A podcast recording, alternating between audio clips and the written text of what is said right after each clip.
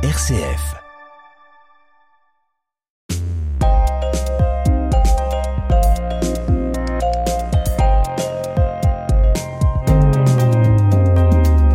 Bienvenue à tous et à toutes dans ce nouveau numéro de Mon Parcours, Mon Entreprise, un magazine dans lequel on vous propose de découvrir les créateurs et créatrices d'entreprises sur le territoire de la métropole de Lyon. Toute cette semaine, on accueille un homme impliqué et motivé. Thibaut Thomé a fondé, a cofondé plus précisément Rutil il y a deux ans et trois mois, spécialisé dans la reprise, le reconditionnement et la revente des vélos électriques d'occasion.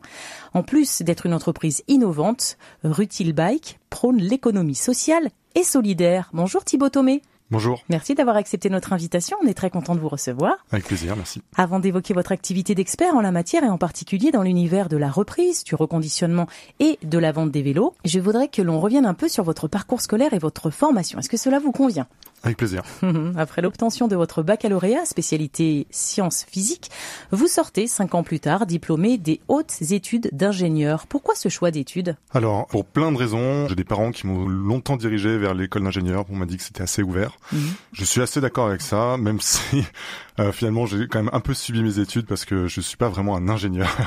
Mais j'ai rencontré tous mes amis là-bas, j'ai passé cinq ans euh, superbes, donc aucun regret. Que vouliez-vous faire à ce moment-là de votre vie quand vous ouvrez la porte de cette école C'était une grande question. J'avais pas encore forcément d'idée. C'était aller chercher une grande entreprise, un bon poste dans une grande entreprise. Mais alors quel poste? J'avais aucune idée. C'est pour ça que vous avez fait des stages et pendant justement vos études, vous en avez effectué deux, dont un au sein de la prestigieuse maison Louis Vuitton. Que faites-vous précisément à ce moment-là? Là, j'étais en pleine réflexion à ce moment-là. Là, je partais sur la logistique. J'ai fait un premier stage chez Louis Vuitton qui s'est avéré pas si bien que ça. Pourquoi? Parce que c'était pas mon domaine. En fait, j'étais pas du tout dans ma zone de confort. Je voulais pas faire ça. C'était trop ingénieur pour le coup. Est-ce que là, vous vous dites, ah, c'est bien quand même les stages parce que ça me permet de savoir et de sélectionner Exactement. Et c'est ce que je dis à tout le monde quand on recherche un stage. Il faut pas avoir peur de se tromper. Une fois votre diplôme d'ingénieur en poche, vous intégrez la société Innovatim. Vous devenez ingénieur d'affaires. Alors là, pardon, mais là, vous en êtes un d'ingénieur. Voilà. Mais ingénieur d'affaires, ça veut dire surtout commercial. C'est une manière de le dire. C'était un choix parfait parce que ça a compilé, en tout cas, la partie commerciale et la partie vraiment ingénierie que je voulais pas perdre. Moi, j'entends que là, cette expérience vous plaît. Oui, ça m'a plu. Ça, ça, a été un élément fondateur pour la suite ah de ma oui, carrière. fondateur. Mm. Vous y restez deux ans dans cette entreprise, puis vous intégrez Capgemini. Pourquoi ce changement? Grosse boîte.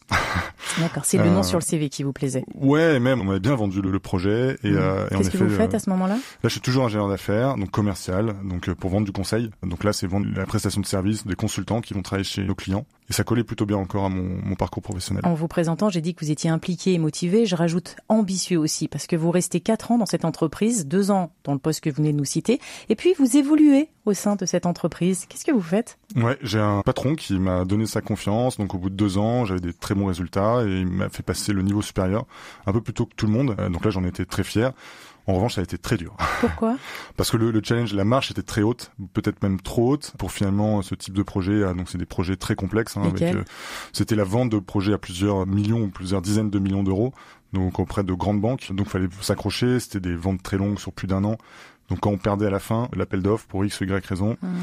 voilà, il y a des Mhm. grosses remises en question qui, qui se font derrière. Mais pareil, ça m'a beaucoup appris et j'ai aussi de très beaux succès. En 2020, vous poussez la porte de Kikops System, j'ai bien prononcé le nom de l'entreprise? Copte, ouais. Que fait cette entreprise et pourquoi ce choix? Alors cette entreprise, c'est une petite euh, start-up lilloise qui est spécialisée donc dans le recrutement. Donc euh, c'est ils vendent une solution de recrutement par la cooptation digitale.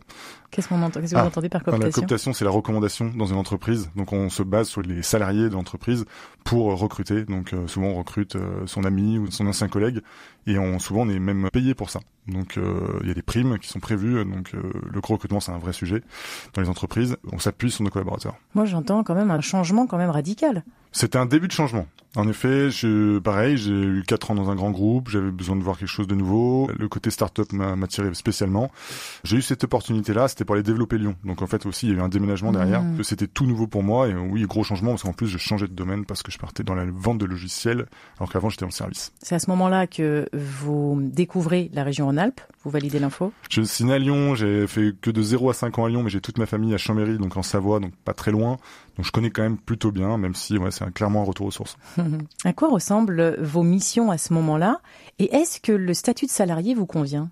Alors ouais, mes missions, c'était vraiment développer, développer une région. Très vite, j'étais trop enfermé dans la région, donc euh, j'allais finalement vendre la solution plutôt à Paris, donc, ce qui Mhm. n'avait manqué de sens du fait que je sois à Lyon.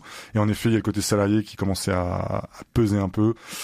J'avais envie, euh, et même si ça faisait longtemps que j'avais envie, hein, parce que moi l'entrepreneuriat, on peut en reparler, ça fait dix ans que j'avais envie d'entreprendre. Là, c'était vraiment le moment où je me suis dit, mais j'en ai marre d'être salarié. Mmh. On va avoir toute une semaine pour parler de votre euh, envie euh, de ce statut-là d'entreprendre et d'être entrepreneur. Vous allez prendre justement votre envol et cofonder la société Rutile en juillet 2021. Votre but, rendre le vélo électrique plus accessible et apporter confiance et sérénité aux vendeurs comme aux acheteurs de vélos d'occasion. Alors après un parcours très intéressant d'expérience formatrice que vous nous avez présenté hier, qu'est-ce qui vous a conduit à cofonder votre société qui donne une seconde vie au vélo électrique? Alors, plein de raisons. Déjà, il y a le Covid qui est passé par là, mmh, qui, qui, a, comme beaucoup, a fait remettre en question beaucoup de choses dans nos vies. Moi, il y a vraiment cette quête de sens. Avec mon épouse, nous sommes assez euh, écolos. On fait attention, en tout cas.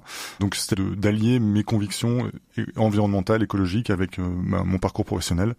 Donc, il y a cette première raison. Et comme je vous l'ai dit euh, hier, ça fait dix ans que j'ai envie d'entreprendre. Quand je suis sorti de mon école d'ingénieur, euh, j'avais envie d'entreprendre. J'y suis pas allé pour X ou Y raison, sans aucun regret. C'était très bien. Mais là, voilà, vraiment, toutes les planètes se sont alignées pour dire mm. il est, il est temps d'y aller. Nous, j'entends clairement le moment déclencheur, la prise de conscience. Est-ce que cette création, elle s'est faite en douceur, progressivement ou de manière rapide, précipitamment? On va dire en un an. Euh, donc, il y a en effet le Covid, le premier confinement. À la fin, donc je décide de quitter l'entreprise dans laquelle je suis, et là je peux lancer tranquillement mon projet. Ah, vous le faites pas en parallèle? Pas du tout. Souvent, les entrepreneurs parlent d'envie de liberté. Est-ce que ça a été un des moteurs lorsque vous avez créé votre société? C'est en effet un vrai souhait. Souvent, c'est un mantra, c'est ce qu'on ce qu'on va chercher, c'est la liberté de pouvoir faire ce qu'on a envie de faire. Est-ce que vous, vous avez un autre adjectif à mettre en face de cette envie ou non Celui-là, euh, ce mot-là représentait vraiment euh, ce qui vous a permis d'être euh, ce que vous êtes aujourd'hui? C'est le bon mot et après il y a l'engagement aussi. Qui dit liberté ou engagement dit aussi prise de risque. Quel risque avez-vous pris lorsque vous avez... Ça vous fait sourire, hein? Pourquoi? parce que voilà, l'entrepreneuriat, c'est vrai qu'on dit souvent, c'est des prises de risques. En effet, il y a une prise de risque. C'est, on amène beaucoup d'incertitudes. Déjà dans notre famille, hein, j'avais déjà un petit garçon. Au moment où euh, je décide d'entreprendre, il y en a un deuxième qui est en route, euh, donc très rapproché. Donc ça, voilà, ça fait un peu peur aussi euh, à la maison. Mmh. Votre femme a un statut de salarié? Ma femme a un statut de salarié. Elle travaille beaucoup aussi. Donc donc voilà, fallait quand même gérer ça. Bon, heureusement, il y a des facilités grâce à Pôle emploi, le chômage qui nous permet de tenir, mais bon, ça va vite. Hein. Donc il y a ça, et, après, bien évidemment, la prise de risque, c'est qu'on lâche tout, en fait. On fait un gros trou dans notre CV, il y a, il y a ça qu'il faut prendre en compte, et surtout, on va vers un milieu qu'on ne connaît pas du tout. Donc là, pour, en l'occurrence, ici, le, le vélo quand vous dites je prends un risque parce que je connais pas du tout ce domaine-là, est-ce que vous l'avez anticipé aussi dans la création, cette prise de risque-là? Ouais, complètement. Je me suis toujours dit, pour remonter une entreprise, il faut avoir l'esprit libre. Mmh. Et donc, donc c'est pour ça que c'est parfait que, que je quitte mon entreprise. Euh, J'avais l'esprit libre et je me suis donné du temps. Déjà aussi pour euh, accueillir mon deuxième petit garçon et aussi pour euh, lancer ça en bonne et due forme. Donc avec la bonne étude de marché, voir du monde, rencontrer beaucoup de monde. Ça, mon ancien métier me l'a appris. Il faut bien s'entourer, il faut aller en fait, il faut aller se confronter à la réalité, aller rencontrer des gens du métier. J'adore le, vélo, j'adore le Tour de France, euh, j'en fais beaucoup, je vais au travail à vélo. Euh, voilà, c'était quelque chose qui, qui, est ancré dans ma vie. Ah oui, qui était quand même assez proche de votre quotidien. Mais le fait de faire du vélo ne, ne, fait pas forcément. Alors, on ne connaît pas forcément l'industrie du vélo, qui a un monde à part et qui a, qui a ses codes. Et voilà, il fallait connaître tout ça. Donc, aller se rendre dans les magasins de vélo, aller rencontrer des gens qui ont monté des marques de vélo. Euh, il y avait tout un travail, mais je me suis donné le temps de faire ça.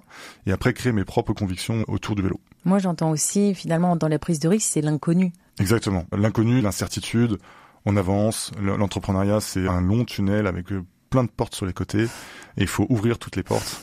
Et dans cette porte, il y a peut-être un autre tunnel.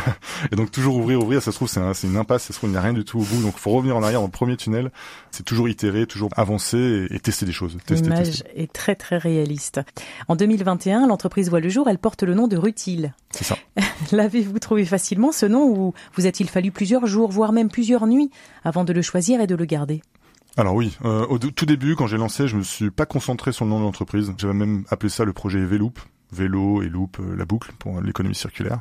C'était vraiment euh, le projet. Après mmh. le nom, on allait avoir après. Quand on lance, l'idée c'est de tester le modèle. Est-ce que c'est un modèle qui peut marcher ou autre? Et après, je me suis concentré vraiment quand on a commercialisé, enfin déjà ouvert les statuts de l'entreprise, il fallait se poser sur un nom. Et le routine, il est tombé assez facilement au final. Alors pour plein de raisons. Déjà, quand j'ai testé mon modèle, de manière concrète, c'est j'ai acheté des premiers vélos sur le bon coin que j'achetais plutôt bien négociés et je faisais reconditionner, donc euh, retaper par un atelier dédié à la, à la réparation vélo. Et quand je les appelais pour demander si mon vélo était prêt, on me répondait c'est bon Thibaut, ton vélo il est prêt, il rutile. Hmm. Et donc en fait je me suis posé la question mais pourquoi il dit ça, pourquoi il utilise ce terme-là, j'ai un peu regardé, euh, je me suis dit en fait ça tombe bien comme nom parce que ça fait en plus rutile donc rutilant donc brillant, euh, voilà qui donne envie, mais aussi rutile, re-utile. Ça allait parfaitement sur le modèle. Votre entreprise, vous venez de le dire, s'appelle Rutile, mais sur votre site, on peut lire Rutile Bike. Est-ce que vous avez l'ambition de décliner d'autres produits? Rutile Bike, on l'a utilisé surtout pour des histoires de référencement Google. Donc là, c'est de manière très pragmatique, très factuelle. Ça permet aux gens d'aller tout de suite taper sur Google Rutile.bike ou Rutile Bike, on tombe sur notre site. Et en effet, si à un moment on va créer d'autres branches, d'autres filiales liées à Rutile, bah, ça peut être un axe. Ouais. L'envie d'innover, de faire grandir anime notre invité cette semaine. Je rappelle que vous avez créé Rutil Bike il y a plus de deux ans. Votre société est spécialisée dans la reprise, le reconditionnement et la vente de vélos électriques. En me rendant sur votre site rutil.bike, j'ai découvert vos vélos électriques, vos accessoires, votre atelier, ainsi qu'un onglet aide à l'achat.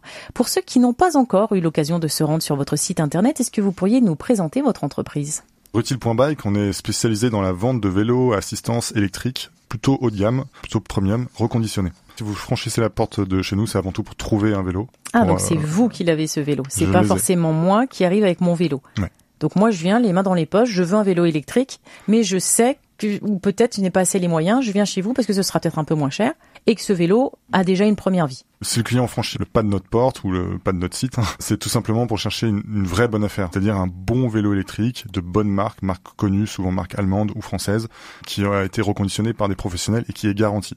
Donc il y a l'aspect en effet euh, économie, parce qu'on va aller chercher un bon vélo qui va durer dans le temps à moindre coût. Donc euh, souvent c'est nous on va vendre des vélos qui valent en, en général 3000 euros, 3500 euros quand ils sont neufs, et on va les vendre autour de 2000 euros euh, reconditionnés et garantis. Garantie combien de temps? Un an. Qui sont vos clients? Des femmes, des hommes, des jeunes, des moins jeunes, des seniors? On a un peu de tout. On s'amuse à dire que ça va de 25 à 65 ans, voire plus. On a deux grandes familles qui se distinguent. Il y a pour moi les vélotaffeurs, population active. L'âge est très étalé. Le vélotaffeur, c'est vraiment euh, la personne qui utilise au quotidien son vélo, qui va déposer ses enfants à l'école, à la crèche avec son vélo, mmh. qui va euh, au travail avec son vélo, qui va faire les courses avec son vélo. Voilà. Donc ça, c'est la première catégorie. La deuxième grosse catégorie qu'on voit, c'est le jeune retraité. Il a un peu de temps et souvent, voilà, il se dit, bah, le, le vélo électrique, c'est parfait parce que euh, ça aplatit les côtes, c'est plus simple, ça me permet de faire des longues distances, de faire de plus grands parcours euh, sans gros efforts. Vous proposez des accessoires comme des antivols ou encore des casques, sont-ils recyclés? Là non, euh, là pour le coup, en fait pour différentes raisons, déjà il y a la réglementation pour les histoires d'assurance, ça doit être neuf. Donc ça c'est un vrai souci parce qu'en l'air de rien, on récupère beaucoup de vélos de fonction. Donc souvent c'est des vélos qui sont partis en leasing, qui sont tout équipés, donc on récupère beaucoup d'antivols qui sont encore en très mmh. bon état et, qu'on n'a pas le droit de Pour des raisons d'assurance, vous ne pouvez pas les revendre. Quel dommage, qu'est-ce que vous en faites alors On les donne. Ah d'accord, c'est généreux. Ouais, on essaie de leur donner une seconde vie, que ce soit un client ou à, des assos. Où se trouve votre atelier À Villeurbanne, au Grand Plateau. Ça veut dire que je peux frapper à la porte de cet atelier et regarder comment vous travaillez? Est-ce que c'est accessible euh, au tout venant ou non, vous préférez quand même que les gens utilisent votre site rutile.bike On n'est pas encore un magasin ouvert au public, c'est dans les tablettes, on y pense. Euh, pour le moment, on est un atelier, on est au, donc au Grand Plateau, qui est un tiers-lieu euh, dédié au vélo à Villeurbanne. C'est assez industriel. En revanche, il est possible de venir sur rendez-vous, donc il n'y a qu'à nous appeler, même sur notre site internet, il y a des boutons partout pour prendre rendez-vous, c'est très simple. Et comme ça, vous venez, vous avez votre créneau dédié pour vous. Est-ce que vous avez des points de vente à Lyon? Est-ce que vous comptez en avoir? Pour le moment, le seul magasin entre guillemets, c'est notre showroom qui est à Villeurbanne. On a des envies de s'étendre. Ce modèle qu'on appelle le modèle rutilerie, donc monter des rutileries un peu partout. Donc une rutilerie, c'est un showroom, c'est un atelier, c'est un entrepôt pour stocker du vélo. Ça peut être la première rutilerie, c'est l'actuelle, mais l'idée, ça serait de développer ce modèle-là un peu partout euh, en France. Combien de salariés compte aujourd'hui votre société Rutile? Nous sommes 10. C'est-à-dire, il y a des techniciens, il y a des ingénieurs, des commerciaux Alors, il y a bien évidemment des techniciens euh, qui reconditionnent euh, nos vélos. Il y a un site à faire tourner, donc forcément, on a un développeur, une développeuse exactement même.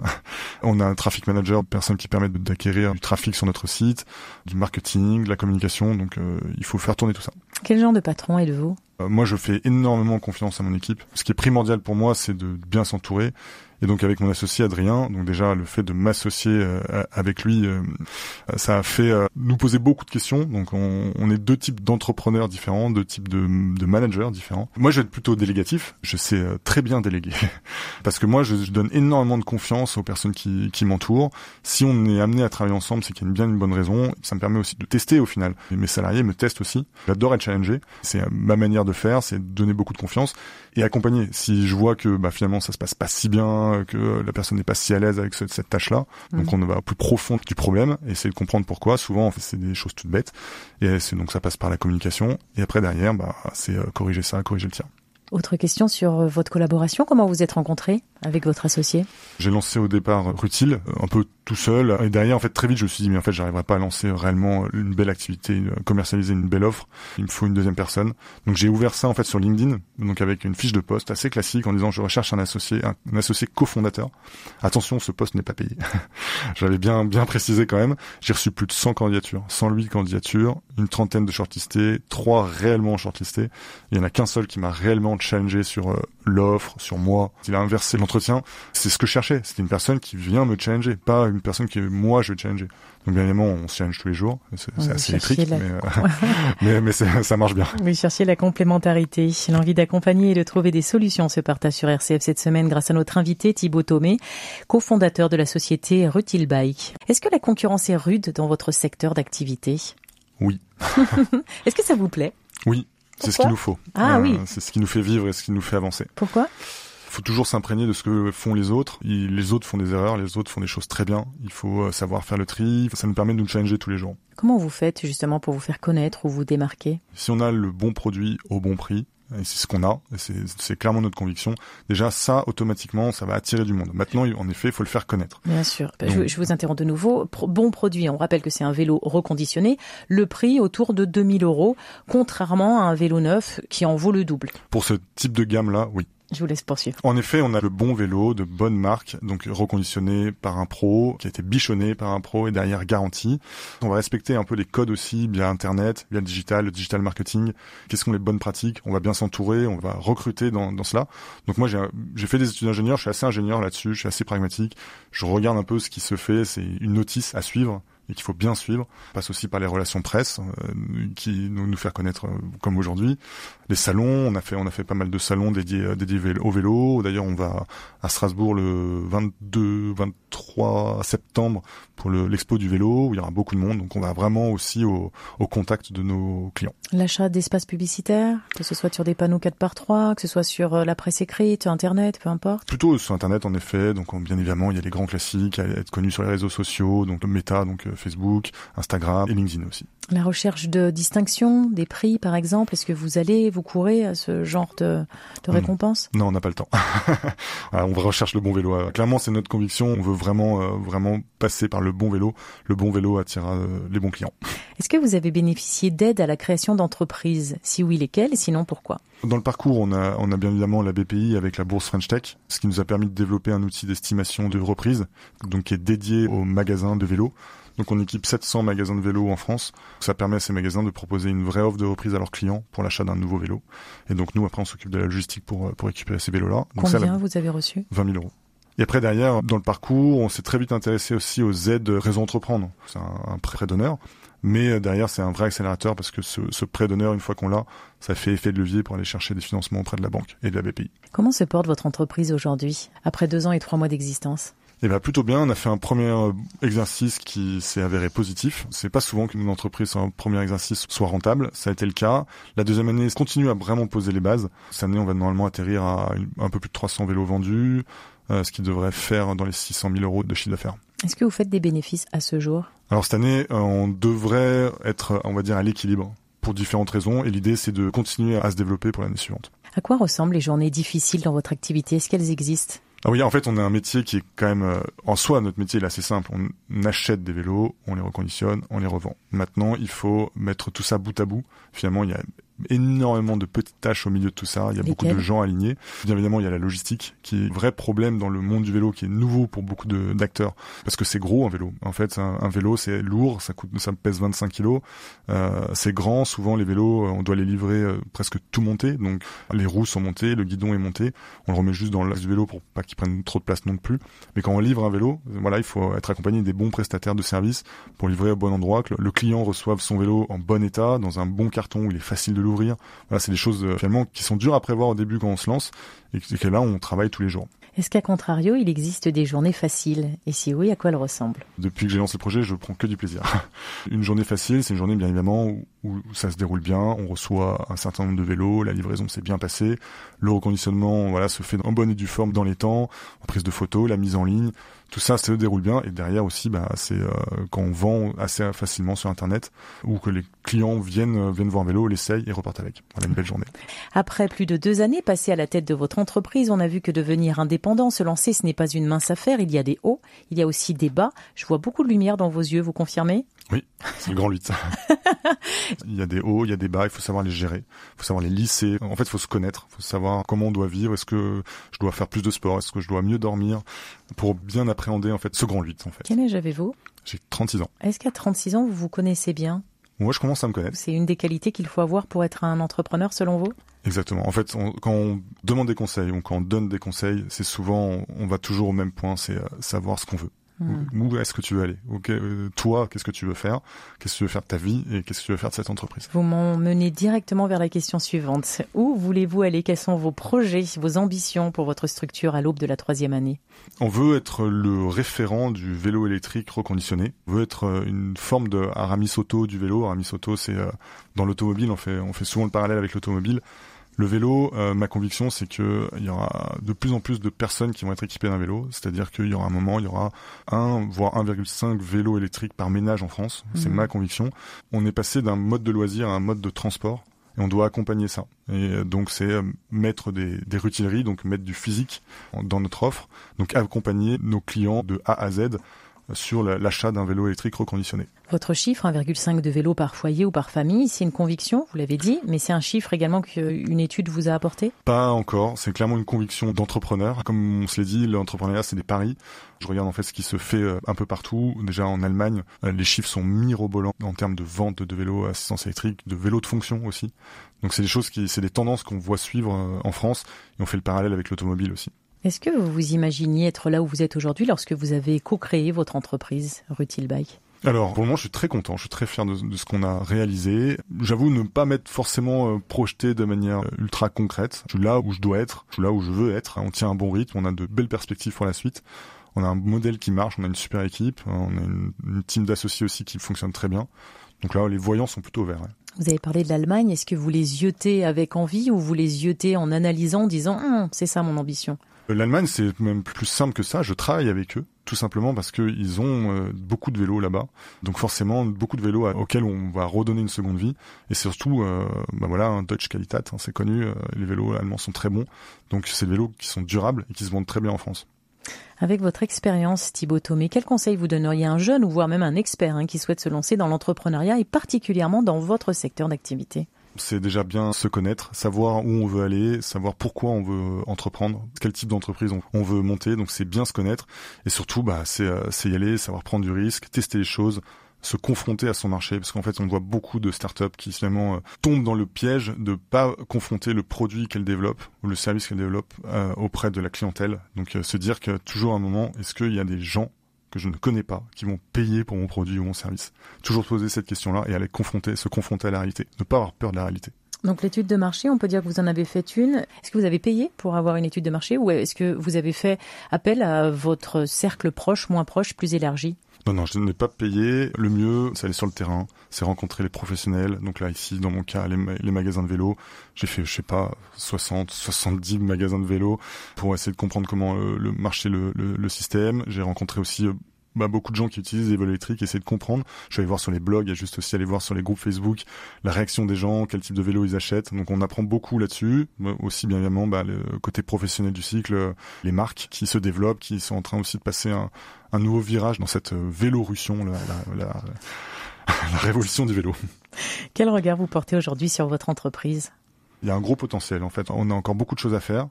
On a déjà, on est en train de signer de très beaux partenariats pour la suite pour euh, bah, sécuriser l'approvisionnement en bons vélos électriques euh, à reconditionner. Et derrière, on sait que ces vélos-là, si on est euh, au bon prix, donc avec un vélo qui est garanti et bien reconditionné, derrière on saura le vendre. Merci beaucoup Thibaut Thomé d'être venu nous présenter votre métier, votre entreprise. Je rappelle que vous avez cofondé la société Rutil Bike. La société est spécialisée dans la reprise, le reconditionnement et la revente de vélos électriques d'occasion. On vous trouve sur internet en pianotant rutil.bike. On vous souhaite une bonne continuation Thibaut. Merci beaucoup Bérangère. Vous pouvez retrouver cet entretien dans son intégralité sur le site rcf.fr et rendez-vous la semaine prochaine pour un nouveau numéro de votre magazine Mon parcours, mon entreprise.